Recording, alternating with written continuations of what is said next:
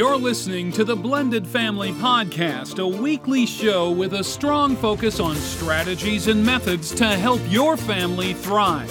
Blended families face many difficulties and challenges, which can sometimes drive families apart.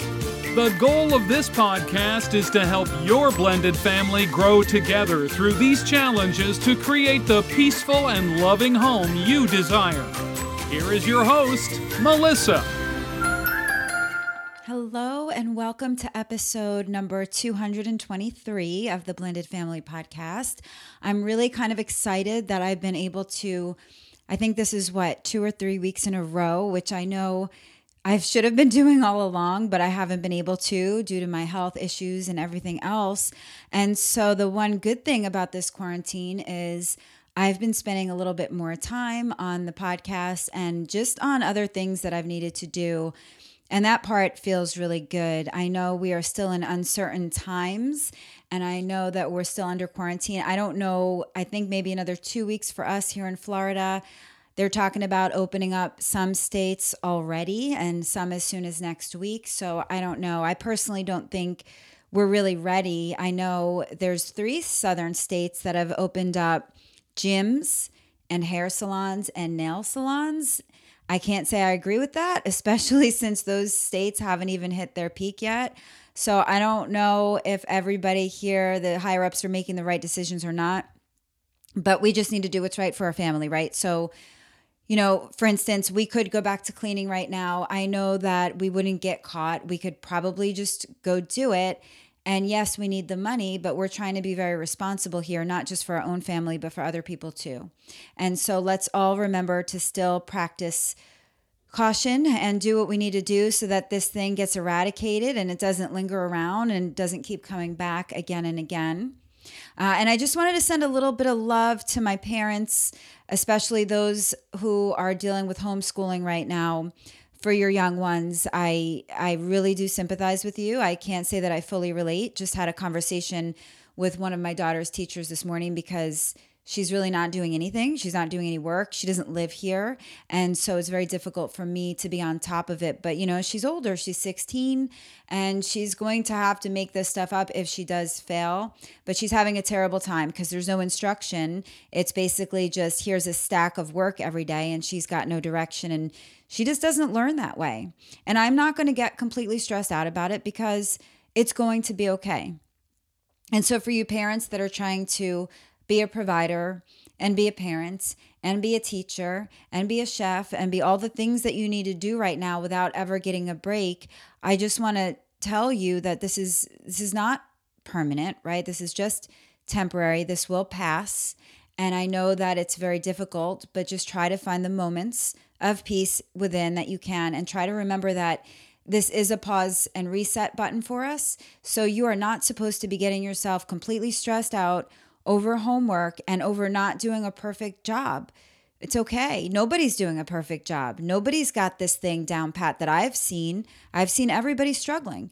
So just give yourself a little bit of grace and understand this isn't all about perfect grades right now. I know it feels like that, but I tell you what, if every single student fails the remainder of the year, I'm sure they're going to have to figure that out, right? It's not going to be just a few students. There's going to be a lot of difficult times. So I want you to not stress about the schoolwork. It will be okay ultimately. This is really just a few months out of a 12 year period of their school education. So it's going to be okay.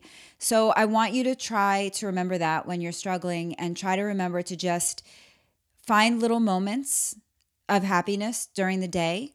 And remember, with our kids, it's not all about school education. I mean, I don't know about you, but I've said to myself a million times, I wish these kids would be able to learn other skills that they're not teaching them in school, right? Things that we could teach them at home, like cooking and maybe sewing if you sew, or maybe learning how to manage uh, finances because for older kids you can do that even younger ones too you can have those conversations about money and all kinds of other things you can teach at home that they may not teach at school hell even sexual education right i mean these are things that we can teach our kids that we've relied on the school for but i tell you what i don't know where you're at but i hate to say it but the school education system here in florida isn't the best right? The curriculum is not the best. And so let's just try to relax about that and worry about the more important things and also count our blessings. We're home more, the kids are home more. I don't know about you, but there's probably a lot less crime. There's a lot less kids getting into trouble at school, no calls from the teachers for bad behavior. Let's just look at those things and let's look at the fact that we are able to do some of the things that we hadn't been able to do before. And I know that this is stressful. Believe me, we have our up and down moments. I had a cry the other day. I mean, we found out that our our stimulus check um, we have a you know i've talked about this before we have a child support issue and so our entire stimulus check went to sean's ex i don't know if we'll be able to rectify that so we're in it too we're in it with you and we understand and we have our moments so just let's hold on we're probably more than halfway through this thing i think so just a little bit more and that's all I wanted to say about that. Just sending you guys a whole bunch of love and encouragement today to get through the rest of this quarantine period and help us deal with whatever is ahead. I've got a great interview for you today. We're going to be talking about parental alienation. I know it is the end of the month, but April is Parental Alienation Awareness Month. And I have had other shows in the past focusing on parental alienation. Uh, today, this one is good for you. This is an expert interview. This guy is a wealth of knowledge, and you'll see when you hear the interview, he's got actually a lot of resources for you to check out. So, if you or anyone you know is dealing with parental alienation, this is a must listen. I really don't have any other announcements to share today. Please just go over to iTunes and give us a rating and review, blendedfamilypodcast.com slash iTunes. Uh, if you take that same link and you put slash group at the end, you can join our free private Facebook group where we can talk on a more personal level about some of the issues that we face. I hope that you guys are all hanging in there. I love you so much.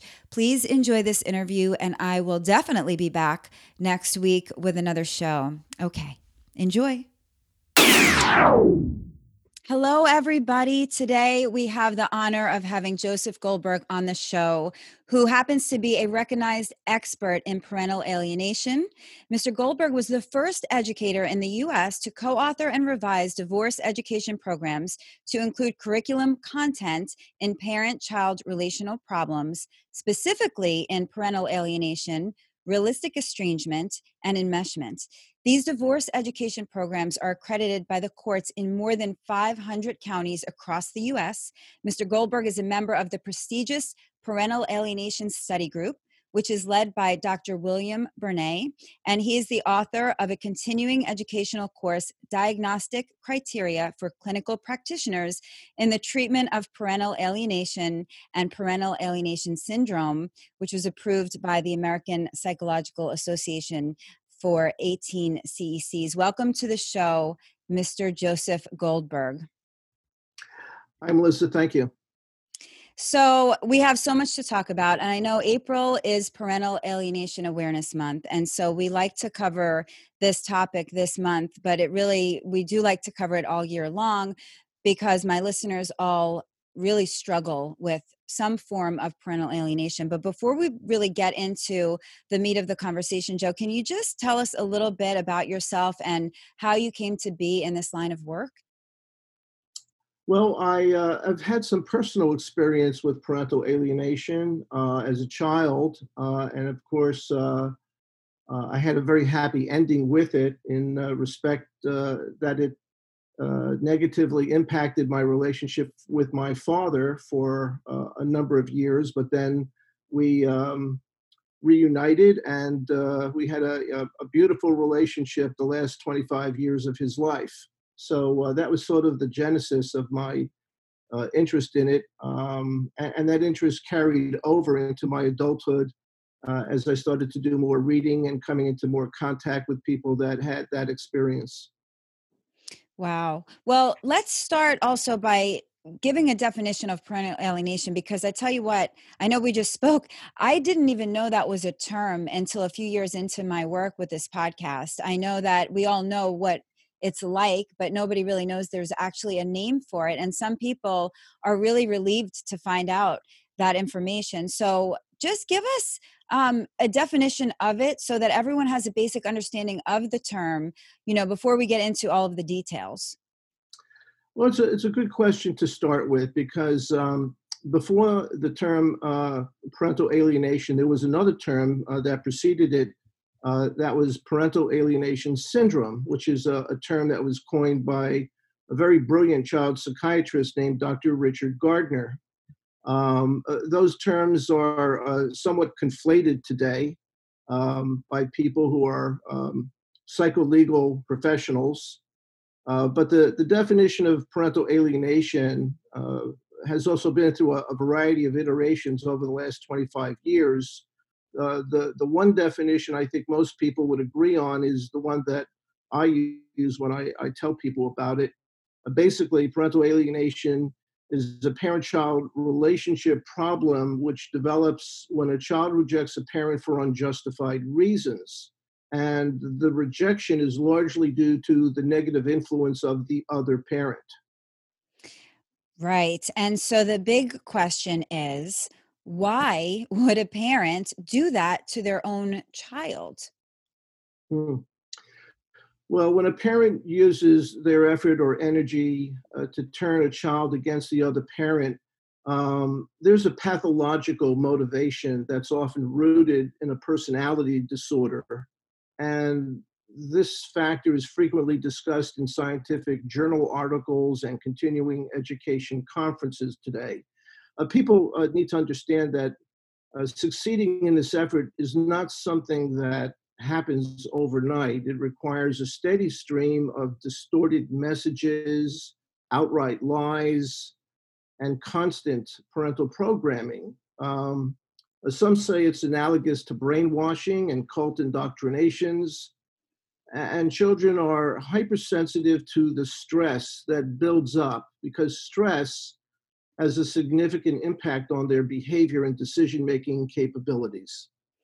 Yeah, and I definitely want to talk about the kids because we all know that when anything happens with a divorce, our kids are always affected in some way. So, can you explain the impact of this type of stress on the child um, and also how the stress impacts the parents as well? Hmm. Well, the human brain is very sensitive to stress, and over the last 20 years, the research data has helped us better understand how stress can shape our behavior. Uh, for example, even mild stress can alter how we act out in negative ways that are harmful to ourselves and to others. Uh, the evidence of the research strongly confirms that both uh, situational acute stress and chronic levels of stress can lead to a rapid decrease in self control and self regulation. In reference to parental alienation, this would help explain why parents in a high conflict relationship with children can cause a lot of damage to the child's critical thinking. Essentially, the pressures from the demands of both parents is what leads to a child's incapacity to maintain cognitive control and or to maintain a relationship with a parent when chronic stress impacts the prefrontal cortex whether you are a child or an adult we all experience a severe loss of self-control and the stress response for the child could easily lead to forced cooperation with whoever is controlling their environment. A lot more, um, I would say, has to be understood about how to develop better strategies and interventions to disrupt the biological factors and stressors in the child's environment. Uh, that is what triggers their loss of control and cognitive impairment. Wow, my gosh, yeah, I I have seen I've had a lot of listeners um, write to me and tell me about the damage that is being done both on themselves and the kids, right? It causes so much stress. And I always know the damage of putting kids in the middle of a situation. And that's what a child always feels like. They want to love both of their parents. Mm-hmm. Um, and it's so, so damaging. Now, you place an emphasis on stress, the environment, and biological factors that influence parental alienation. So, is the understanding of parental alienation as a whole still evolving? Well, when parental alienation was first introduced as a concept back in the 1980s, there was very little research on the neurological and biological components that impact how the brain functions. And when you combine that with the research regarding stress and how top down brain structures interact, uh, well, all of these components are relevant to understanding parental alienation and potentially ending it. Uh, sadly, the, the truth is, social science investigators in the field of parental alienation have lagged behind in understanding the current medical research, and they have not taken into account a model that allows for how stress and biological factors impact how children are trapped in an environment being orchestrated by parental programming.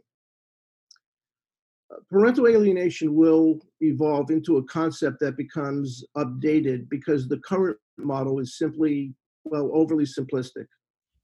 Yeah, I agree with you that it's just a very complex issue in itself and it's very hard to figure out and it's very hard to really you know be able to help parents through this. So i'm so thankful for the work that you're doing. So joseph what caused you to dive into this research about stress and the biological factors that you see linked to parental alienation? Hmm. uh, well i was working on a book to encapsulate what parents can expect to experience when parental alienation becomes part of their life and I wanted to talk about why people adopt the label and how they respond to it based on input from extended family members and from lawyers, mental health professionals, and from social media.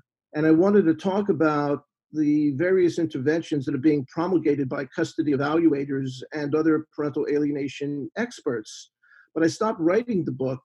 Um, I stopped writing the book to investigate a hypothesis that the high conflict uh, seen in these families is at least correlated to a loss of self control. And over the last year, I reviewed hundreds of journal articles that have helped confirm my hypothesis. Interpersonal conflict in families was very frequently discussed in these journal articles that I reviewed. And it was interesting for me to discover how many other disciplines have an overlapping interest in self control. Wow, this is really interesting. Are there any other factors that you think should be studied in relation to parental alienation? I do. Um, inculcating fear in a child is a common strategy employed by an alienating parent, and fear is a strong emotion which is very hard to extinguish. One of the potential precursors for high failure rates in treatment, I believe, can be traced to inadequate assessments of this uh, factor and how to mitigate the child's fear during therapy. I've also observed the high rate of self-injuring behavior in children identified with alienation symptomatology, specifically children who are cutting themselves. And on this continuum of self-injuring behavior, I've seen a lot of eating disorder profiles also linked into alienation cases. So I think these factors also merit further investigation. Wow. And so when we talk about fear in children, um, what are they what are they afraid of, Joseph? Is it fear of hurting their parent or is it fear of not following the other parent's you know structure and rules about you know or whatever they're saying you know some kids i feel like they feel like they have to go along with that parent in order to be loved by that parent what do you think well, their uh, fear is conditioned into them uh, in a somewhat Pavlovian uh, process. Um, it's learned. Uh, fear is is learned that uh, if you don't cooperate, there's consequences, and so so children are, are very sensitive to the stress that uh, shapes their behavior, and, and fear is a, a very strong component that um, helps the parent control the child. Yeah. Yeah, that's so sad. What mm. what can or should we do as people to address the problem of parental alienation from your perspective as an expert because you see a whole different side of this. What can we do? Well, before I could answer that question, I think you have to talk about perspective because some people, you know, would ask that question because they feel that the child is being alienated against them. Uh, and then on the other hand, you have people who are asking the same question because they believe that they're being falsely accused of alienation. Hmm. So, so regardless of which end of the equation you relate to, uh, the, the answer is to look for an expert in parental alienation. And sadly, this is not the way most people respond, and I'll tell you why. Uh, parental alienation is a dynamic that most often occurs in the context of a high conflict separation or divorce. So the first conclusion that most people come to is an assumption that a family law lawyer is the one who's going to help them. That's a false assumption because um, a lawyer uh, is not adequately able to address alienation problems. Uh, they only exacerbate the problem uh, and take advantage of, of desperate clients. Uh, the, the correct professional for people to turn to in cases of parental alienation is a mental health consultant with expertise in the dynamic. And I'm not talking about a therapist, but rather an expert specialist that offers court related services and litigation support. So, this is exciting because previously, whenever I've covered parental alienation, it's always been you know directing people to this resource or that or this book but i really did not know that there are experts in this field. So tell us please how do people find the right expert um, and what what do they expect? Tell us about that. Well i think it's kind of simple. I i would just suggest that people google parental alienation mental health consultant uh, but keep in mind that mental health consulting services is a newly invented term for professionals that have a specific competency in this field. Um, so anyone searching needs to, to spend a fair amount of time looking for such a professional. And I honestly don't think that there's more than a handful of them in the entire nation currently doing the work. Uh, I would like to refer people to my website where they can find a link to an article that would, however, explain what a mental health consultant does and why lawyers also need to engage them for their expertise. Uh, and the title of, of that article is called Science, Mental Health Consultants, and Attorney Expert Relationships in Child Custody. It's a great article uh, that'll help people who are looking for an expert with bona fide credentials. Okay, that's good to know. And I will also definitely make sure that I put a link to that article for the listeners in the show notes so they can get right to it. But also, um, we're going to tell you where to find Joseph's website here in a moment uh, once we're done. But so let's talk about and just general, you know, how people can get educated about parental alienation because i know it's it's great that we know about it but what can we really do and how can we learn about it so what is the best resource for people to check out now for parental alienation the largest compendium of education on the topic is already on my website. I, I could tell you, in all honesty, I was the first pioneer in the psycholegal education on this subject. I organized and I hosted many symposiums with all of the leading experts in the field, and, and all of these conferences were filmed. So today, anyone interested in education, you know, can watch these conferences online, absolutely free. Uh, there are three different conferences on my website that contain over 60 hours of speaker presentations. Wow, that is amazing. So I strongly encourage you listeners when you are done listening here, you need to go to Joseph's website and check out all of this information because that is really, really amazing. Uh, what what kind of advice do you give your clients about parental alienation? My advice to anyone having a concern about parental alienation is to let an expert uh, do a very thorough review of the facts leading to whatever's happening now. So, a review means reading all the documents pertaining to the relationship problems.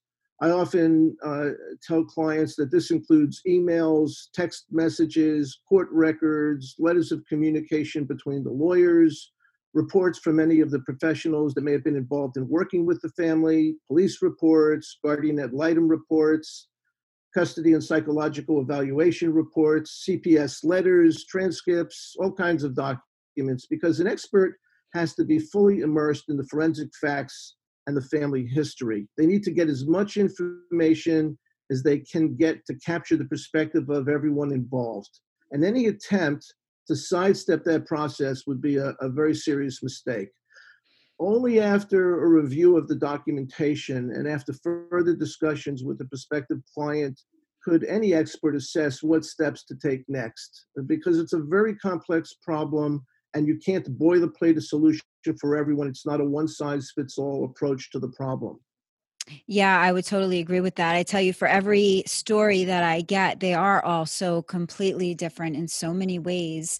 I have had a lot of people say that they don't know how to respond to a child that refuses to respect them or refuses to follow the parental supervision that they provide.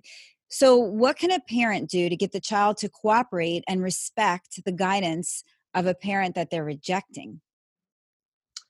that's an excellent reason to hire an expert because not only do children refuse to cooperate and follow parental supervision when they're alienated, many children who are severely alienated are actively involved in staging events to make the parent look mm. bad or trigger them to overreact.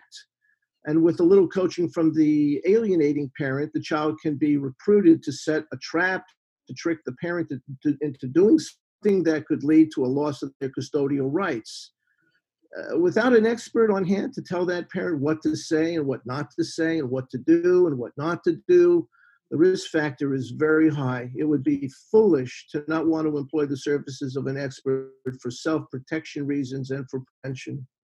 Yeah, I mean, I could imagine that these are issues that are very sensitive, and you don't want to make a mistake. You don't want to handle things the wrong way and cause a heap of trouble right. for yourself.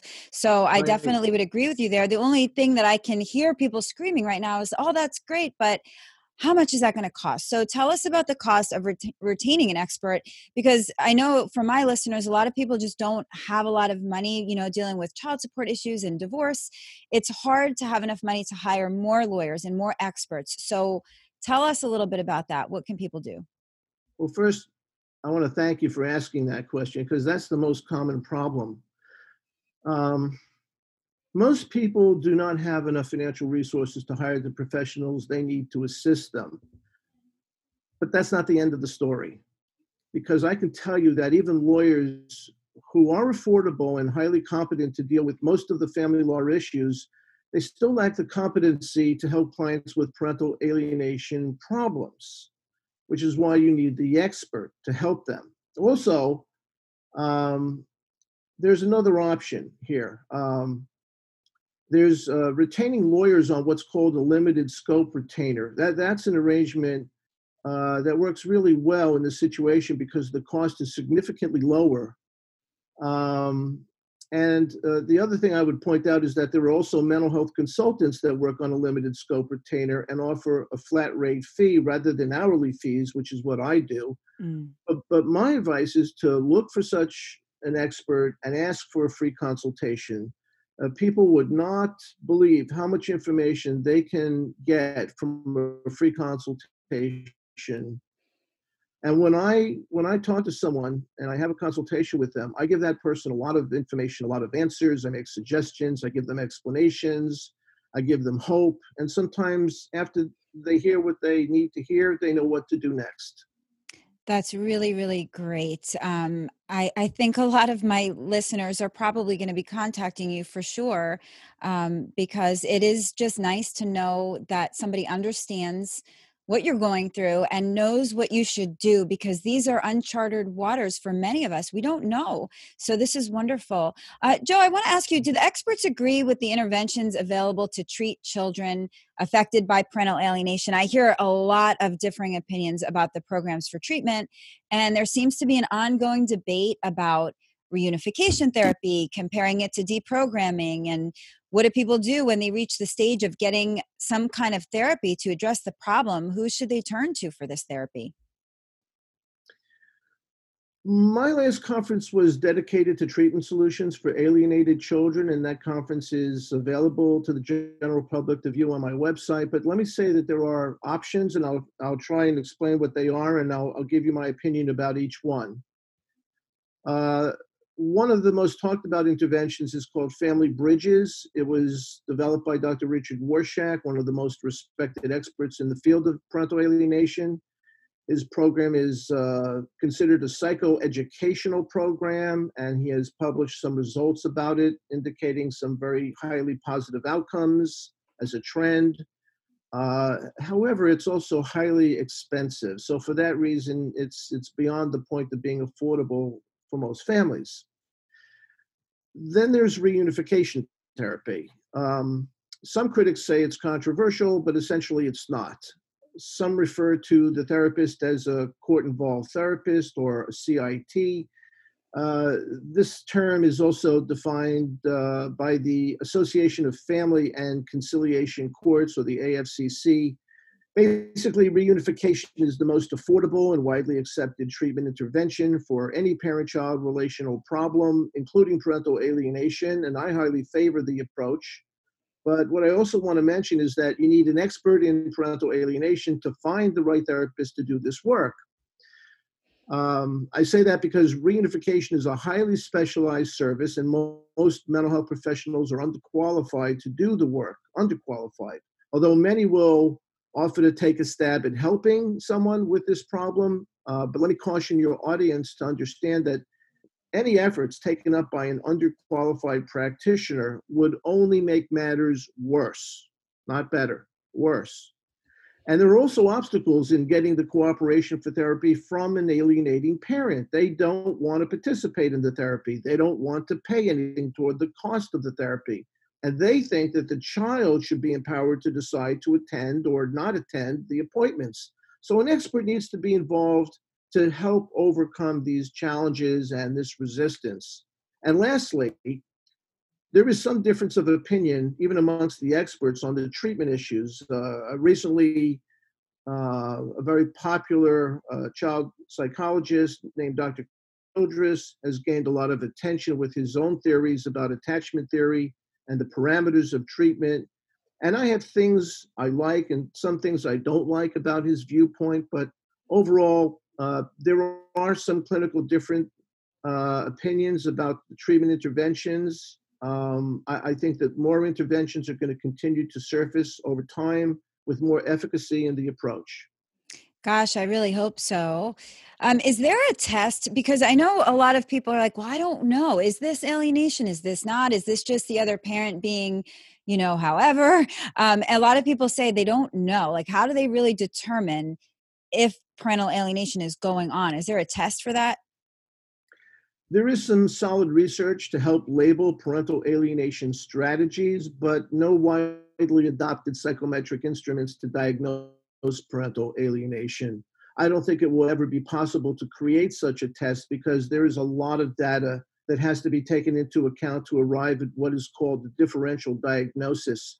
But at some point, um, a competent expert uh, working in this field, like a reunification therapist or a custody evaluator, they will ultimately arrive at the right conclusion. Um, most cases of alienation do involve other factors, including the contributions of both parents. So, what happens is we see mostly hybrid cases that involve elements of alienation, maybe a little estrangement, a pinch of enmeshment, um, hybrid cases. Uh, in order to, to, to, to be able to properly treat any condition, you have to first diagnose the problem, right? So uh, there's not always, uh, you know, um, you know, that is not always uh, the way alienation cases are approached by mental health professionals because many many mental health professionals uh, who are assigned these kinds of cases uh, they just stay in their own lane and sadly, uh, mental health professionals are not supposed to work outside the boundaries of their core competencies. Uh, and un- unfortunately, that doesn't stop them from stepping to the plate and taking new clients for their own personal gain. Wow. And you brought up a really good point earlier, too, that I wanted to circle back to is that you know you really have to look at perspective on this both sides and i'm a big person on perspective and so it's interesting because I always think of the parent that is doing the alienating, um, but you never think that maybe the parent is being accused um, and they're not doing it. And you said that there's a lot of people being falsely accused of alienating their children. So I want to know how prevalent is that and what is gained by making that allegation when it seems that parental alienation is really hard to prove in court? Well, that's a great question. Um, I can tell you that uh, almost half of the people that contact me for help with parental alienation claim to be falsely accused of being an alienating parent. And according to a recent study on the prevalence of parental alienation, we're talking about millions of falsely accused people just in the United States alone. Even though parental alienation can be difficult as well as counterproductive to try and prove, the motivation in making such a false accusation is to intimidate the accused into fearing the loss of physical contact and custody of the child. Most people don't want to try and disprove a negative, so it's a strategy sometimes suggested by a lawyer. In addition, it is also true that many parents make false accusations about parental alienation. Uh, they do so to cover up their abuse of a child. It's used as a defense to explain the child's rejection when, in fact, the reason for the child's rejection might be truly justified. Wow, that is so interesting. Joseph, what is the best way? You are so knowledgeable about this. So I'm so glad that you came on today. What's the best way for my listeners to contact you for more information? How can they find you? Well, I wouldn't want them to contact me unless they first went to my website and, and sincerely spent some time looking around on my website to, to understand what it is that I do. Because I don't want people just calling me and saying, you know, I have a problem and not really understand what mental health consulting services has to offer. So anyone that wants to, you know, contact me should start by going to my website, which is parentalalienation.ca. Um, I selected that domain, by the way, because I couldn't get parentalalienation.com, and that was already taken. So I took parentalalienation.ca, and um, that's where I would that's where I would ask them to start. That's wonderful. And I, like I said earlier, I will make sure that your website, as well as the link to that article, are going to be in the show notes. Before we go today, this has been just so amazing having you on and really clarifying some of this stuff for us and actually giving us hope to know that there are people that are in our corner that really are working to eradicate this horrible thing called parental alienation. But before we go, can you just offer my listeners some final words of advice or even encouragement if they're dealing with a situation of parental alienation right now?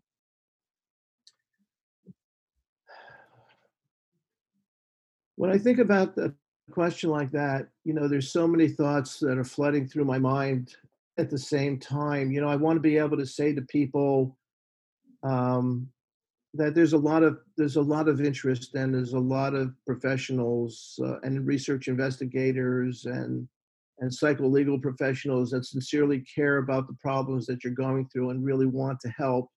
Um, I think that that we are still um, in some early stages of how to deal with the problem effectively.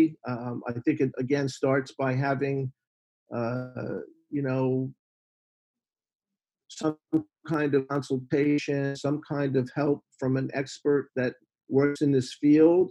Um, I also want to talk for just a second, if I can, about some people who are on the extreme end of the parental alienation dynamic. And what I mean by that is people who have already uh, experienced the loss of their relationship with their children. Uh, their children may be adults at this stage, or they may have exhausted all of their financial resources.